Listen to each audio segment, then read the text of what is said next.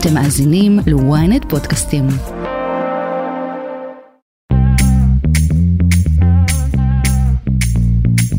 שלום לכם, אתם איתנו על כסף חדש, הפודקאסט הכלכלי היומי של ynet. היום יום רביעי, 30 באוגוסט. ומה יש לנו היום? הבלגן בחברת ההשקעות החברתיות טריה נמשך, כאשר היקף בקשות המשיכה של לקוחות מהחברה עומד מתחילת השנה למעלה ממיליארד שקלים. משה קשי מלובי 99 יהיה איתנו כדי להסביר במה בדיוק עוסקת החברה, איך היא נקלעה לברוך שבו היא נמצאת, ובעיקר, מה המשמעות ללקוחות שלה, והאם הם אי פעם יראו את כספם בחזרה? אם אתה משקיע את הכסף שלך ואתה מקבל תשואה של 6-7 אחוז כשהריבית בשוק היא אה, חצי, אז אתה צריך להבין שאתה לוקח פה איזה סיכון. וגם, הבורסה לניירות ערך בתל אביב מסכמת עוד חודש של ירידות. יניב פגות, סמנכ"ל מחלקת המסחר בבורסה, יהיה איתנו ויסביר לנו מה עבר עליה בחודש האחרון, האם זה קשור למהפכה המשפטית, לירידות השקל, או בכלל למגמה שלילית כללית בעולם? אני חושב שהסיפור המשפטי הוא לב האירוע, בכל מה שקשור לביצועי החסר של השוק בתל אביב. לקראת סוף הפרק נארח את חיים פינטו, סמנכ"ל הטכנולוגיות של חטיבת השירותים של סיסקו, כדי לדבר קצת על בינה מלאכותית. ברקע, ההכנסות של חברת OpenAI, זו שיצרה את ChatGPT, מזנקות ולפי דיווח אחד הן צפויות לעמוד על יותר ממיליארד דולר בשנה הקרובה. כמה רווחי תחום ה-AI והאם ישראל מפספסת או שמא כבר פספסה את רכבת המזומנים? היישומים של בינה מלאכותית, חברות מתחילות להנגיש לנו בצורה שהיא הרבה יותר נעימה לצריכה, וזו ההזדמנות הפיננסית. אני דן רבן, עורך התוכנית הוא יאיר חסון, ועמרי זינגר על הביצוע הטכני. כסף חדש, הפודקאסט הכלכלי היומי של ynet. מתחילים. כסף חדש, אנחנו מתחילים. המשבר בחברת ההלוואות החברתיות טריה ממשיך, כאשר רק בחודשיים האחרונים לקוחות ביקשו מהחברה למשוך 142 מיליון שקל ולא נהנו. אנחנו רוצים להבין מי בדיוק חברת טריה, איך היא נקלעה למשבר הזה ואיך הוא משפיע על הלקוחות. בשביל זה אני רוצה להגיד שלום למשה קשי, מנהל תחום פיננסים בלובי 99, שלום. שלום רב. אז תן לנו במילה רק, אה, מי זאת חברת טריה, במה היא עוסקת?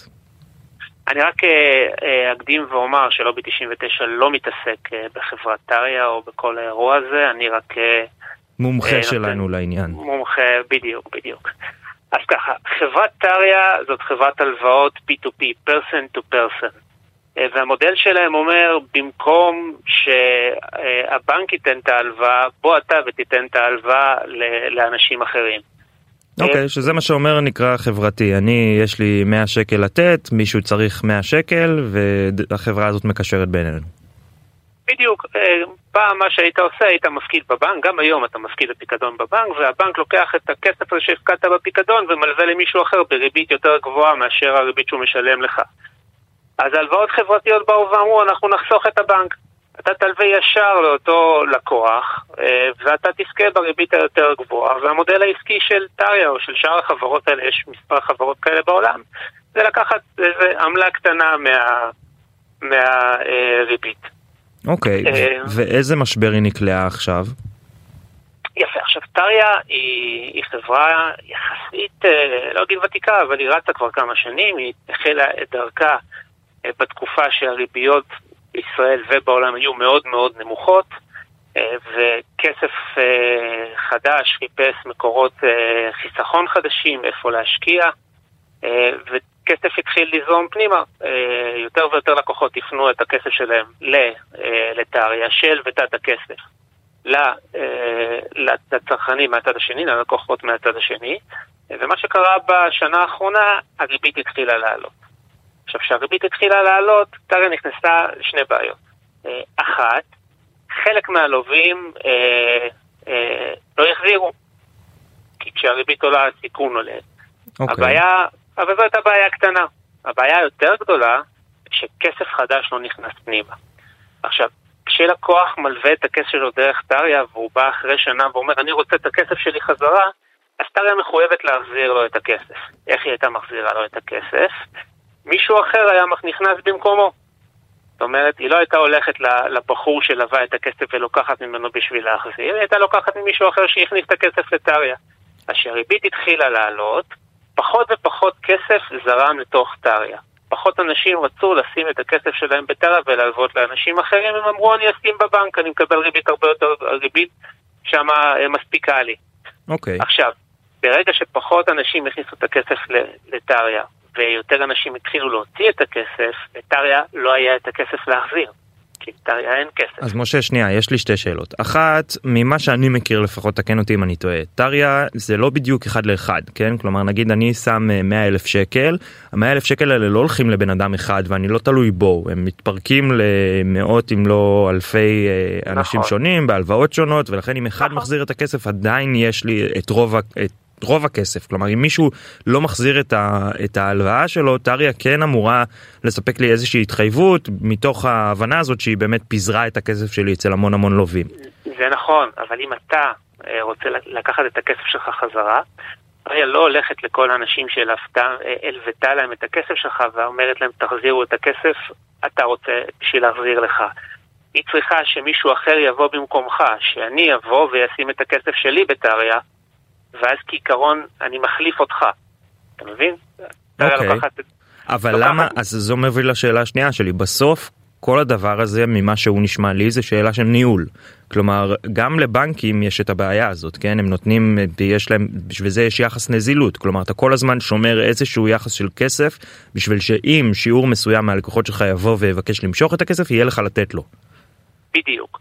עכשיו, דבר ראשון, טריה לא מחויבת ליחס נזילות, וגם הבנקים, אם כולם עכשיו יבואו וירצו למשוך את הכסף שלהם מהבנקים, משהו שאנחנו לא רוצים שיקרה, לבנק אין את הכסף. הוא לא מחזיק 100%, הוא מחזיק יחס קטן, הוא מחזיק, הוא חייב להחזיק אה, אה, 6% מסך הפקדונות שלו. אם עכשיו יבואו 10% למשוך, לבנק אין כסף. ואותו דבר קרה לטריה.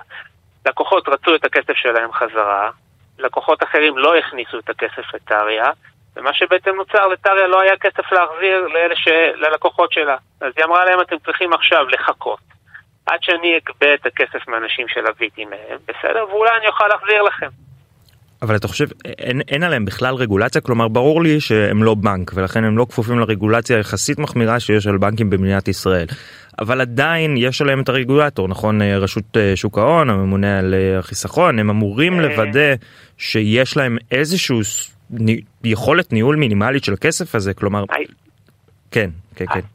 ההתנהלות, ההתנהלות הרגולטורית, מה שיש לה, הרגולציה שחלה על טריה היא לא כלפי הלקוחות, אלא כלפי הלווים. תסביר. בסדר? זה אם אתה לוקח הלוואה מטריה, אז יש חל עליך רגולציה, לטריה חל הרגולציה איך להתנהל מולך. אבל אם אתה נותן את הכסף שלך לטריה, אין שום רגולציה. אז מה, מה האינטרס של, ה, של האנשים בעצם לשים שם את הכסף שלהם? כלומר, איך הם הצליחו להחזיק כל כך הרבה שנים ויחסית לצבור שם אה, סביר? אז, אז אה, כפי שאמרתי בתחילת דבריי, הייתה תקופה מאוד ארוכה של ריביות מאוד נמוכות. וכסף זרם להמון השקעות מסוכנות יותר, מסוכנות פחות. וככל, וככל שהריבית הייתה נמוכה, אז הכל היה בסדר.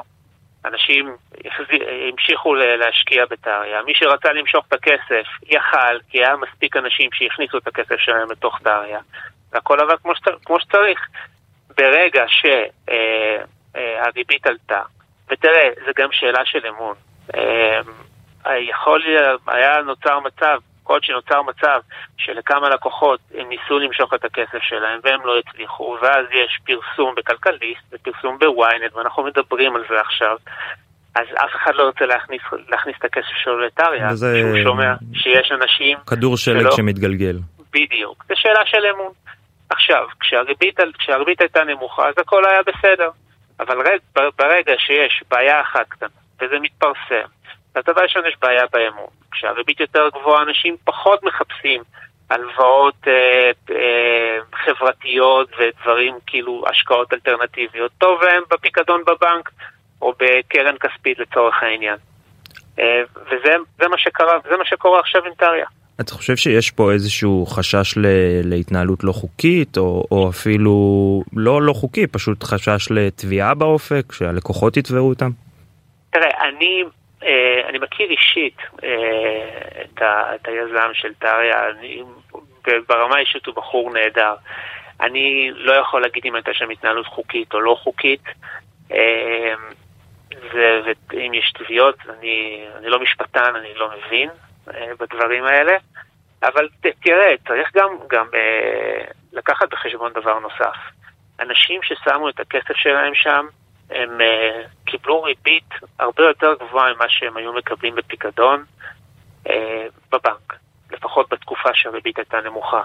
אם אתה משקיע את הכסף שלך ואתה מקבל תשואה של 6-7 אחוז כשהריבית בשוק היא uh, חצי, אז אתה צריך להבין שאתה לוקח פה איזה סיכון. וסיכונים צריכים, יכולים להתממש, כמו שקרה במקרה של טריה. עכשיו בוא נדבר באמת על ההמשך. אה, מה, מה הלקוחות אמורים לעשות? כלומר, הם אמורים לנסות ולמשוך את הכסף שלהם, או דווקא לקוות... הרי יש פה איזשהו, כמו שאמרנו, כדור שלג, כי אם כל הלקוחות ימשיכו למשוך את הכסף, זה רק יכניס את טריה לעוד יותר ברוך, וחלק מהלקוחות ייכנסו לעוד יותר אה, בעיה.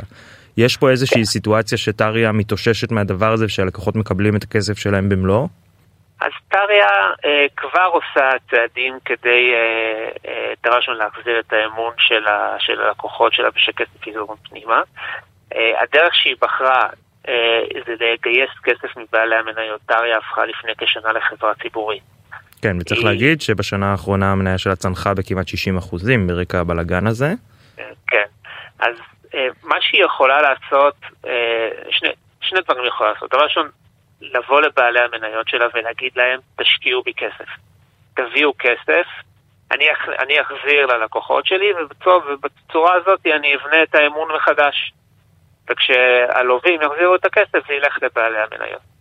הדרך השנייה זה לפנות ללקוחות גדולים, מוסדיים, לבוא להגיד להם, בואו תיכנסו, אה, תכניסו כסף אה, במקום הלקוחות שרוצים לצאת. בסדר? אלה שני הדרכים. אה, השאלה אם טריה יצליחו לעשות את זה. לאחרונה הם חתמו על הסכם אה, אופציה שלאומי אה, פרטנר, מבנק לאומי, יוכלו לרכוש 20% מהחברה ולהכניס כסף פנימה.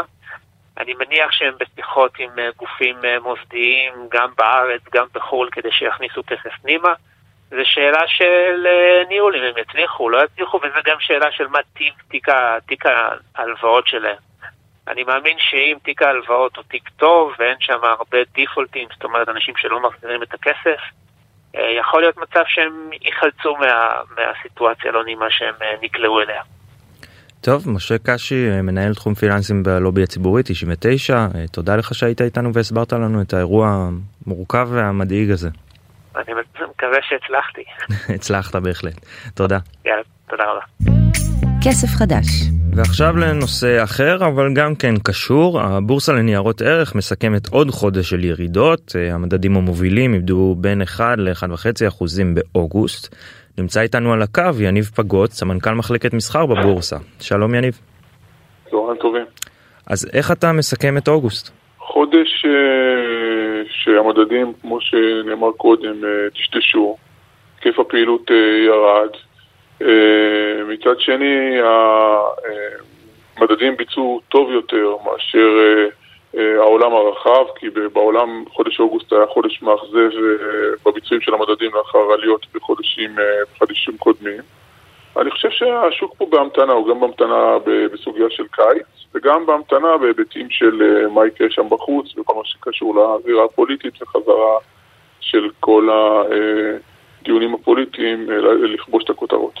אז בוא נדבר על זה קצת באמת במספרים, אנחנו מדברים על ירידות בחודש האחרון בנסדק של כמעט 3%, של כ-2% ב-S&P 500, שזה המדד שמאגד 500 אה, מהחברות הגדולות בארצות הברית, וכמו שאמרנו אנחנו בירידות של בערך אחוז, אחוז וחצי. אבל מתחילת השנה המצב שונה לחלוטין. אה, המדדים בבורסה המקומית עולים בשלושה אחוזים, משהו כזה, ונסדק אנחנו מדברים על זינוק של 30 אחוז, S&P 500 ב-18 אחוזים, כלומר עדיין, גם אם היה חודש יחסית טוב ביחס לעולם, אנחנו עדיין בפיגור מאוד מאוד גדול. התשובה היא חד משמעית נכון. אה, חודש יולי נסגרו מעט פערים, אוגוסט גם היה יחסית בסדר. אבל הפערים הם פערים גדולים, ועד שהוודאות לא תחזור, אה, אז הפערים האלו כנראה יישמרו. אנחנו גם בתוך אה, עונת דוחות כספיים, שם אנחנו רואים שה, שחלק מהאתגרים של החברות הם אה, אתגרים כלכליים אמיתיים שנגזרים מסביבת הריבית בישראל, וכל זמן שהוודאות לגבי סביבת הריבית גם היא לא, לא בשיאה, הדבר הזה בא לידי ביטוי בפעילות, בפעילות במשק. טוב יניב ש... זה, זה כאילו יש לך את השאלות אה, מולך כי זה בדיוק מה שאני באתי לשאול א' כמה זה קשור להמשך של חוסר הוודאות מול המהפכה המשפטית ביחס ל, למשל שני גורמים אחרים שאנחנו יודעים ש, שגם משפיעים מאוד על השוק המקומי שא' זה ההיחלשות המשמעותית של השקל שהמשיכה גם בחודש האחרון וב' יש לנו הכרזת ריבית נוספת בשבוע הבא. אז תסביר לנו לטעמך מה, מה החלוקה של הדברים מה יותר משפיע מה פחות ואיך. אני חושב שהסיפור המשפטי הוא לב האירוע. אה, בכל מה שקשור לביצועי החסר של השוק בתל אביב. סביבת הריבית בישראל לא יותר גבוהה מאשר סביבת הריבית בארצות הברית, ההפך היא טיפה יותר נמוכה. אה, העלאת ריבית בספטמבר היא בתרחיש אה, בישראל היא בתרחיש מאוד מאוד נמוך. אנחנו אחרי כמה מדדים נמוכים ולכן יש פה איזשהו מרווח נשימה פה לבנק המרכזי לא לעלות ריבית. לגבי השקל דולר והפיחות פה בחודש האחרון, הוא דווקא נגזרת של התחזקות של הדולר בעולם כתוצאה משיח שורי של הנגיד האמריקאי ואמירה שהוא לא יהסס לעלות כן, אבל יניב, אנחנו רואים את השקל נחלש גם מול האירו, זה לא רק מול הדולר. השקל לא, במגמת חוד... חלשות אה, כבר חודשים רבים. לא, אבל בוא נפריד. בוא אתה מדבר עכשיו בין... על השבועות האחרונים על חודש אוגוסט. כן, על חודש אוגוסט, סליחה, אני לא מדבר... אני לא מדבר היסטורית, אני לא, אני לא מנסה לייפות ולאפר את המצב. המצב, בסופו של דבר, שאלת אותי כאילו מה מדרג האירועים. Mm-hmm. מדרג האירועים שהסיטואציה הפוליטית פה פגעה בנחשקות של הנכס הזה שנקרא אה, שוק ההון הישראלי, שפגע בעצם בנחשקות של להשקיע בחברות ישראליות, אה, ולמעשה ייצר פה חששות שחלקם, אה, חלקם הייתי אומר מופרזים וחלקם נשענים על, על נקרא לזה, על עשייה, על דברים בפועל. ואנשים פשוט מעדיפים להסיט את הכסף, אנחנו רואים גם בחודש אוגוסט הסטה משמעותית של כסף ל-S&P 500 והשקעה במדדי S&P 500 בהיקפים מאוד משמעותיים. זאת אומרת, למרות שהמדד ביצע לא טוב בחודש שעבר, או ביצע פחות טוב בחודש יולי, זה לא מפריע לאנשים להמשיך ולהגדיל חשיפה לחו"ל על חשבון חשיפה לשוק מקומי. אנחנו רואים שלמעשה מדדי, המדדים המרכזיים של בורסה בתל אביב, של תל אביב 35, תל אביב 90 ותל אביב 125, לא צברו כסף חדש בחודש, חודשיים האחרונים. אה, ומצד שני הנהירה לארה"ב נמשכת. יניב, אתה, אתה יכול לתת לנו את זה במספרים קצת מה זה אומר לבן אדם הרגיל כלומר כמה כסף בדרך כלל נכנס למדדים האלה בבורסה המקומית בתקופה רגילה כמה עזב באוגוסט כמה עזב בחודשים האחרונים איך, איך אתם מסתכלים על זה? אז אני אגיד שניקח את מדד S&P 500 אה, המדד הזה בעצם גייס מתחילת השנה אה, ממשקיעים ישראלים באמצעות תעשיית קרנות הסל המקומית מעל תשעה מיליארד שקל, אנחנו, זה בדרך כמעט, and counting, כל יום נכנסים מאות מיליוני שקלים להשקעה במוצר, בקרנות סל האלו באמצעות השקעה אה, בקרנות סל שנסחרות בבורסת תל אביב, אה, וזה מספר דרמטי. אה, ביחס לסך הצבירה הכולל בקרנות סל האלו, אם הקרנות סל האלו ניהלו עד, עד, עד תחילת השנה פחות מ-20 מיליארד שקל, אז הנכסים שלהם גדלו ב-50 אחוז. מצד שני, כשאנחנו מדברים על המדדים, מדדי, מדד תל אביב 125, אה, אז למעשה בחודשיים האחרונים לא נכנס שם כסף חדש. אה, מתחילת השנה הנכסים גדלו, אבל בשיעור הרבה יותר מתון ממה שאנחנו רואים ב-S&P 500 ובמדדים אחרים, שיש פה בבורסת תל אביב הכסף כמעט ולא נכנס. בעצם כל הכסף החדש כמעט יוצא להשקעה במדדים, אה, במדדים זרים. יותר מזה, הציבור הישראלי מחמיץ את ההשקעה, אנחנו מדברים פה על מניות כבר כמה דקות, אנחנו לא מדברים פה על שוק אגרות החוב, שוק אגרות החוב הישראלי רותח. מדדי אגרות חוב פה עלו בין שלושה לתשעה אחוזים מתחילת שנה, הרבה יותר מכל אלטרנטיבה בפיקדון, הרבה יותר מכל אלטרנטיבת השקעה שזמינה לציבור, ומצד שני אנחנו רואים פדיונות ענק בקרנות הנאמנות המסורתיות שמנהלות אה, אה, אה, קרנות האג"ח וקרנות מעורבות כמו 90-10 ו-80-20, מתחת לרדאר שלנו נעלמו כמעט 20 מיליארד שקל פדיונות של כסף שיצא החוצה מה, מה, מהנכסים האלה, ולמעשה הציבור בחסות הפחד, חוסר האמון, איבד פה אה, הרבה מאוד אה, אה, אה, רווח שיכל אה, אה, להרוויח כתוצאה מהשקעה באותם מדדי אגרות החוב. אני מזכיר, בתל אביב נסחרים גם אגרות חוב וגם מניות, שוק אגרות החוב שלנו שוק תסביר בבקשה ממך, בדרך הכי פשוטה שאתה יכול, יש סיבה הרי שאנחנו מדברים על מניות ולא על אגרות חוב, בגלל בעיקר שרוב האנשים ששומעים את המילה, את הצירוף מילים אגרות חוב נרדמים ישר. תסביר שנייה את השינוי אה, המשמעותי הזה שאתה מדבר עליו, מה הוא אומר במילים פשוטות למדינת ישראל, לאזרחים במדינת ישראל, למשקיעים? ששוק אגרות החוב הוא אלטרנטיבה לחיסכון. שוק אגרות החוב הוא עבור הציבור אלטרנטיבה לחיסכון, הוא יכול לסגור בפיקדון, הוא יכול לקנות איגרת חוב או קרן נאמנות שמשקיעה באגרות חוב. ולמעשה כתוצאה מה, אה, מהפחד שנוצר פה בעליית הריבית, מחירי אגרות החוב ירדו בצורה חדה בשנה שעברה. נוצרו הזדמנויות השקעה באגרות חוב של בנקים, של חברות גדולות, שנותנות ריביות מאוד מאוד יפות של 4 ו-5 אחוזים ואפילו יותר, חלקם צמודות למדד. והאגרות חוב האלו למעשה ניתן לקנות אותם באופן רציף בבורסה, כולל אגרות החוב של ממשלת ישראל חבר'ה, זאת אומרת האגרות חוב הכי בטוחות נקרא לזה בזירה המקומית. אתה מסביר על השוק באופן כללי ואני שואל מה עכשיו איך הוא נפגע בעצם האירוע הזה כמו שאנחנו מדברים על המניות שירדו ועל הכסף שיוצא תסביר לנו מה השינוי בשוק אגרות החוב. שוק ההון המקומי בכלל כל שוק ההון הוא החמצן של החברות האלו. החברות האלו מתממנות ולוקחות הלוואות בשוק ההון כמו שאנחנו לוקחים הלוואות בבנקים באישי. החברות האלו לוקחות הלוואות בשוק ההון דרך האגרות החוב האלו או אה, בעצם מנפיקות מניות ובאמצעות זאת מגייסים מקורות ועושים ומבצעות השקעות. כל הכבישים במדינת ישראל, כל המתקני התפלה במדינת ישראל, כל, כל היזמות במדינת ישראל ניזונה מכסף, מכסף שמגויס בחלקו הגדול בשוק ההון. אה, הון אפשר לגייס כמעט אך ורק בבורסה, אה, וחוב, בהחלט הבורסה זה המקום המרכזי. כשהחברות האלו בעצם לא יכולות להגיע לשוק, או כי המחירים של המניות מאוד נמוכות וזה לא כלכלי להם להנפיק מניות, או כי מחירי החוב מאוד גבוהים, או כי אין עניין, בסופו של דבר זה מתגלגל לקיטון בפעילות של החברות, קיטון של הפעילות של המשק, ירידה בהכנסות ממיסים, בסופו של דבר חוזרים לכל אחד מאיתנו ואומרים חבר'ה, יש, אה, אין מספיק הכנסות ממיסים, בואו נעלה מיסים, בואו נעשה קיצוצים בשירות לציבור. הבורסה בסופו של יום מרכזת את כל האירוע הזה, זה מיקרו-קוסמוס של כל הכלכלה הישראלית. טוב, אופטימי זה לא היה, אבל תודה לך שהסברת לנו. אה, בוא בדקה שנותרה לנו, בוא נדבר שנייה על הכרזת הריבית בשבוע הבא ועל עוד אירוע שמתקרב אלינו ואני אשמח לשמוע את אה, דעתך על איך הוא ישפיע על השוק, שזה העזיבה המסתמנת של הנגיד, אה, פרופסור אמיר ירון. לגבי החלטת הריבית אה, בחודש הבא, אני חושב שזו החלטה יחסית קלה. אה, כל זמן שלא רואים פה איזשהו אה, פיחות חד, דרמטי, מהיר, אז למעשה שני מדדים הנמוכים שהיו פה בחודשים האחרונים נותנים לה להגיד את מרווח, מרווח הנשימה על מנת להותיר את הריבית על, על כנה.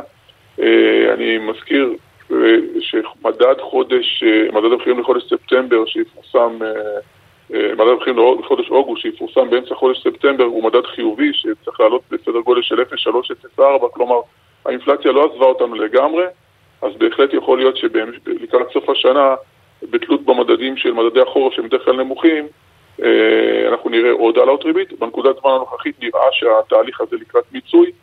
אה, הסיפור של ריבית עולה בהחלט מעיב על שוק ההון המקומי וברגע שתהיה התבהרות לגבי סביבת הריבית העתידית אה, השוק יאהב את זה, ויכול להיות שאנחנו נראה פה למה שהוא רע לי ריליף בקטע הזה. בכל מה שקשור לזהות הנגיד, אז הנגיד הנוכחי, שאני מזכיר לכולם, אה, שהגיע לתפקיד, מעטים הכירו אותו, עשה פה עבודה אה, יפה, בעצם זכה למקובלות ולמעשה עזר למשק הישראלי לחצות את ה...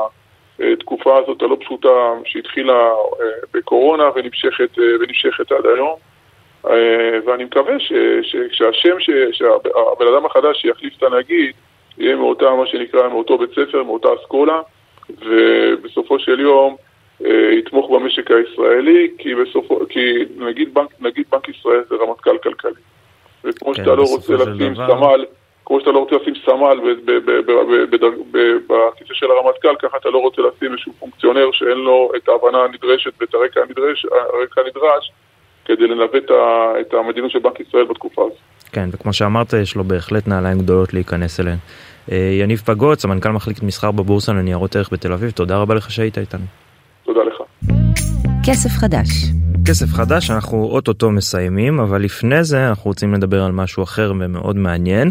אתמול דווח באתר The Information שחברת OpenAI של מייקרוסופט שעשתה את uh, ChatGPT שמוכר uh, אני בטוח לרובנו אם לא לכולנו נמצאת בדרך להכנסות של יותר ממיליארד דולר ב-12 החודשים הקרובים. זאת לעומת תחזית מוקדמת של החברה שדיברה על הכנסות של 200 מיליון דולר. על פי הדיווח החברה מפיקה יותר מ-80 מיליון דולר הכנסות מדי חודש לעומת 28 מיליון דולר בלבד בכל השנה שעברה. כדי להבין באמת מה פוטנציאל הרווח בתחום הבינה המלאכותית, ה-AI, והאם אה, ישראל פספסה או מפספסת ברגעים אלה את הרכבת. אני רוצה להגיד שלום לחיים פינטו, מרצה לפינטק ולטכנולוגיות מתקדמות בתוכנית ה-MBA של הטכניון בחיפה, וסמנכ"ל הטכנולוגיות של חטיבת השירותים של סיסקו באירופה, במזרח התיכון ובאפריקה. שלום חיים. אהלן דן, מה העניינים? בסדר גמור. Uh, טוב אז אני לא יודע איך אפשר לשאול בכלל שאלה כזאת כי זה לא ממש תחום אחד כשמדברים על בינה מלאכותית ואפשר בעצם להשתמש ב-AI כמעט בכל תחום אבל בוא תנסה לספר לנו כמה האירוע הזה רווחי כמה רווחי להשקיע בפרויקטי בינה מלאכותית כיום uh, גם uh, מתור אתה יודע הכובע שלך בסיסקו וגם בכלל uh, בהתמחות שלך והאם אתה חושב שההשקעה הזאת uh, תלך ותגדל ושיותר חברות uh, יתחילו להיכנס לתחום הזה. אז בוא נתחיל בזה שאנחנו נגדיר את ה... הדבר הזה שאנחנו עוברים בעולמות הבינה המלאכותית כאיזשהו סוג של מהפכה. זאת אומרת, יש כאלה שמנסים לייצר דמוניזציה, הבינה המלאכותית תבוא ותגנוב לנו את המשרות ואת העבודה, הם מציירים כל מיני תרחישים של הטרמינטור ורובוטים שבאים אה, להשתלט על העולם, אבל המציאות מראה שבינה מלאכותית באמת, ועם ChatGPT ועם מה שנקרא LLM, ה-Large Language Models, מתחילה לשנות את החיים שלנו, וגילינו טכנולוגיה שאמורה לתת פה איזשהו disruption מאוד משמעותי. ביל גייטס, כשהוא נכנס לתוך מעבדות OpenAI ופתחו שם את, ה, את, ה, את המאחורי הקלעים, הרימו קצת את המכסה ונתנו לו לראות באמת מה הפוטנציאל שם, יצא משם ואמר שהפעם האחרונה שהוא הרגיש כזו הרגשה של התעלות טכנולוגית הייתה שהם עברו מעולם הדוס של הטקסט וה-CLI, ה-Command Line Interface, לעולם הגוי, לעולם הממשק הגרפי, וכולנו יודעים לאן זה הביא את המחשוב האישי.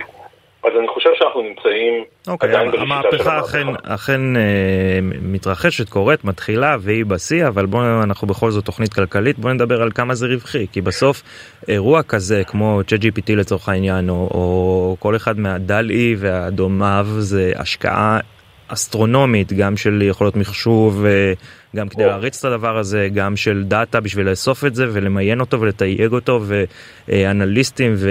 ומדעני מחשב, ועזוב את זה, לא התחלתי בכלל לדבר על, ה... על המתמטיקה שמאחור ועל ה... על היכולת לבנות את המודל הזה ושהוא באמת יעבוד. אז דן, אתה בדיוק נוגע בתפר שבין ההזדמנות שיש לנו בעולמות הבינה המלאכותית לבין התפקיד של ישראל בתוך העולם הזה. אז אתה צודק, במהותה, בבסיס של הבינה המלאכותית זה דבר מורכב. הוא דורש המון משאבים, הוא דורש המון כסף, הוא דורש המון התמחות, הוא דורש ידע מאוד מעמיק, הוא דורש הבנה במתמטיקה, במחשוב, במסדי נתונים, במידול, בסטטיסטיקה וכולי. אבל ההזדמנות הגדולה, ואנחנו רואים את זה זז עם, הזמן, אפילו בחצי שנה האחרונה, את היישומים של בינה מלאכותית, חברות מתחילות להנגיש לנו בצורה שהיא הרבה יותר נעימה לצריכה. וזו ההזדמנות הפיננסית. שם המוניטיזציה של בינה מלאכותית מתחילה אה, להרים את הראש. הדבר הראשון כדי לייצר מוניטיזציה אתה צריך מידע, והגישה למידע זה הדבר החשוב. אז כשאתה מסתכל על איך אימנו מודלים כאלה בעבר, חרשו את האינטרנט, ואיך אנחנו יודעים שהדבר הזה נעשה? אתה רואה חברות כמו טוויטר וכמו רדיט שפתאום סגרו את ה-APIים שלהם. הם הבינו שהרבה מאוד גופים מאמנים את המודלים שלהם בחינם במרכאות. כלומר רצים על הרשת להיות... החברתית ש... של מישהו אחר והם לומדים כן. ממנה. יפה, אז, אז דבר ראשון סגרו את הדבר הזה אה, והבינו שאפשר לייצר מזה כסף. אבל הכסף האמיני, האמיתי נמצא ביישומים העסקיים לעולם הזה, ואת העסקיים, את המודלים העסקיים שאנחנו יכולים להניב מהם תועלות שאחר כך מתורגמות לכסף. ופה זה באמת מאוד מאוד פרסונלי. יש היום יישומי בינה מלאכותית שיכולים לעבוד מאחורי הקלעים על תשתיות נתונים, ויש יישומי בינה מלאכותית כמו ChatGPT שיכולים להפוך לנו את החיים לקלים יותר, מהירים יותר, נגישים יותר. אה, ויש יישומים אחרים נוספים שנכנסים כבר לעולמות של עוזרים קוליים ועוזרים בבית ותהליכי אוטומציה ובוא תעשה עבורי את הפעולות האלה והאחרות, זה נכנס גם לעולמות הפיננסיים לאט לאט, אה, מה, איפה אני יכול להשקיע, איך אני יכול לנהל את תיק ההשקעות שלי וכולי וכולי. אז ההזדמנות הגדולה זה באמת בתפר שבין הטכנולוגיה עצמה וההנגשה שלה לצורך מודלים עסקיים. ושם התעשייה הישראלית יכולה להיכנס. אני, אני מבין אלה שמאמינים, דרך אגב, שעדיין לא איחרנו את הרכבת. אנחנו אומנם רואים את הרכבת הזאת טסה אל מול העיניים שלנו, ואנחנו צריכים לקפוץ עליה. יש כל מיני משתנים אה, אקסוגנים שמונעים מאיתנו אה, לרוץ בקצב שהיינו יכולים לרוץ, או בקצב שהיינו רוצ, רוצים לרוץ אה, עוד מימי ה Start-Up Nation. איזה משתנים? אה, תראה, תראה, דבר ראשון, בואו נסתכל רגע אחד על יוקר המחיה. היום כשאתה מסתכל על ישראל כמעצמת הייטק, ואנחנו עדיין מעצמת הייטק, אחד הדברים הבולטים שהשתנו זה העלות העובד שלנו כאן. היום, אם בעבר אנחנו נחשבנו ברמה הגלובלית כ offshore location, אה, אם נסתכל על 2009 כשהספר אומת הסטארט-אפ, ה Start-Up Nation נכתב, היית יכול להשיג מפתחים בישראל בחצי מהמחיר שאתה יכול לקבל אותם בעמק הסיליקון ובניו יורק ובמקומות אחרים ובלונדון. היום התמונה הזו כבר לא כזו, היום אנחנו יקרים יותר ברוב המקרים, אנחנו נמצאים בתחרות או, או ברמת אה, מחיר של ניו יורק ועמק הסיליקון. כן, ועדיין, חיים, מי, מי כמוך יודע שבתור עובד בחברה בינלאומית גדולה, עדיין חברות מגיעות לישראל, רוצות את המוח הישראלי, נכון. ו- וזה אולי הנקודה שאני קצת לא מבין. כלומר, איך יכול להיות שאנחנו לא בפרונט של הרכבת הזאת, אם יש לנו כל כך הרבה ידע טכנולוגי מעמיק ויכולות שכבר הוכחו עשרות שנים, מה, מה אנחנו מפספסים? אנחנו, ואתה צודק במה שאתה אומר, דרך אגב, זה אחד הגורמים התורמים, ואתה מכיר את זה, אני חושב, ברמה אישית מה, מה, מהניסיון שלך, אחד מהקטליזטורים הם באמת המערכת הצבאית שלנו והיחידות הטכנולוגיות בתוך המערכת הצבאית, לאורכה ולרוחבה דרך אגב. אני לא מתמקד רק ביחידה כזו או אחרת, כי הצבא יודע להתמודד עם אתגרי הנתונים כבר המון שנים ומתעסק במידול ובניהול מידע אה, אה, כבר אה, המון שנים. ואנחנו מביאים משם איזשהו ערך מסוים שמי שבוגר או יוצא מתוך המערך הזה אה, מביא ערך מאוד מבדל לתוך השוק. אני חושב שהמחיר של המהנדס הישראלי מביא אותנו להרים פה בישראל מה שנקרא Center of Excellence, COE, ואתה באמת רואה כאן צוותים שחוקרים, חושבים, מתכננים, בונים את הארכיטקטורות, אבל ה execution עצמו, לשבת וליישם את, הארכיטק... את האסטרטגיה, אני חושב שזה מה שמוביל את היציאה החוצה לבינלאומיים. אבל גם אם תסתכל על הסטארט-אפים שלנו, הסטארט-אפים הישראלים, אני חושב ששם הפוטנציאל הגדול עדיין קיים. כי מי שעובר את המסלול הרגיל שלנו, של בית ספר תיכון, שירות צבאי ומוסד אקדמי ישראלי, נמצא למעשה בפוזיציה האופטימלית לבוא ולהקים חדשנות מבדלת בעולמות הבינה המלאכותית. היום כשאני מדבר עם סטודנטים אני מעודד אותם להסתכל ולחשוב על הזווית הזו. אם בעבר חשבנו על דיגיטציה, אה, ולפני כן חשבנו על פיתוח של אפליקציות מובייל, והסייבר תמיד היה בליבת העשייה שלנו, היום אני מעודד סטודנטים לחשוב, חברים, קחו את כל מה שלמדתם, קחו את כל מה שחוויתם גם בשירות שלכם, ותביאו את זה לרגע אחד לאיך אתם יכולים לאזרח את הידע שאתם צברתם בראש. כן. ושם הפוטנציאל שלנו כאומת הסטארט-אפ להקים חדשנות מבדלת בעולמות הבינה המלאכותית. חיים פינטו, מרצה לפינטק ולטכנולוגיות מתקדמות בתוכנית ה-MBA של הטכניון בחיפה וסמנכ"ל הטכנולוגיות של חטיבת השירותים של סיסקו באירופה, במזרח התיכון ובאפריקה. תאמין לי, הייתי יכול ורוצה להמשיך את השיחה הזאת, אבל לצערי נגמר לנו הזמן. אה, תודה רבה לך שהיית איתנו. בשמחה, דן. תודה רבה גם לך. עד כאן כסף חדש להשבוע, אנחנו מזכירים לכם שאתם מוזמנים לעקוב אחרינו תמיד בדף הבית של ynet וגם בכל אפליקציות הפודקאסטים המובילות. פשוט uh, תכתבו כסף חדש בשורת החיפוש ואל תשכחו ללחוץ גם עוקב אוקיי, וככה תקבלו התראה על כל תוכנית חדשה שעולה. תודה ליאיר חסון על העריכה ולעמרי זינגר על הביצוע הטכני, אני עידן רבן. ביום ראשון נחזור אליכם עם עוד הרבה חדשות כלכליות מעניינות ועד אז שיהיה לכם המון המון כסף חדש.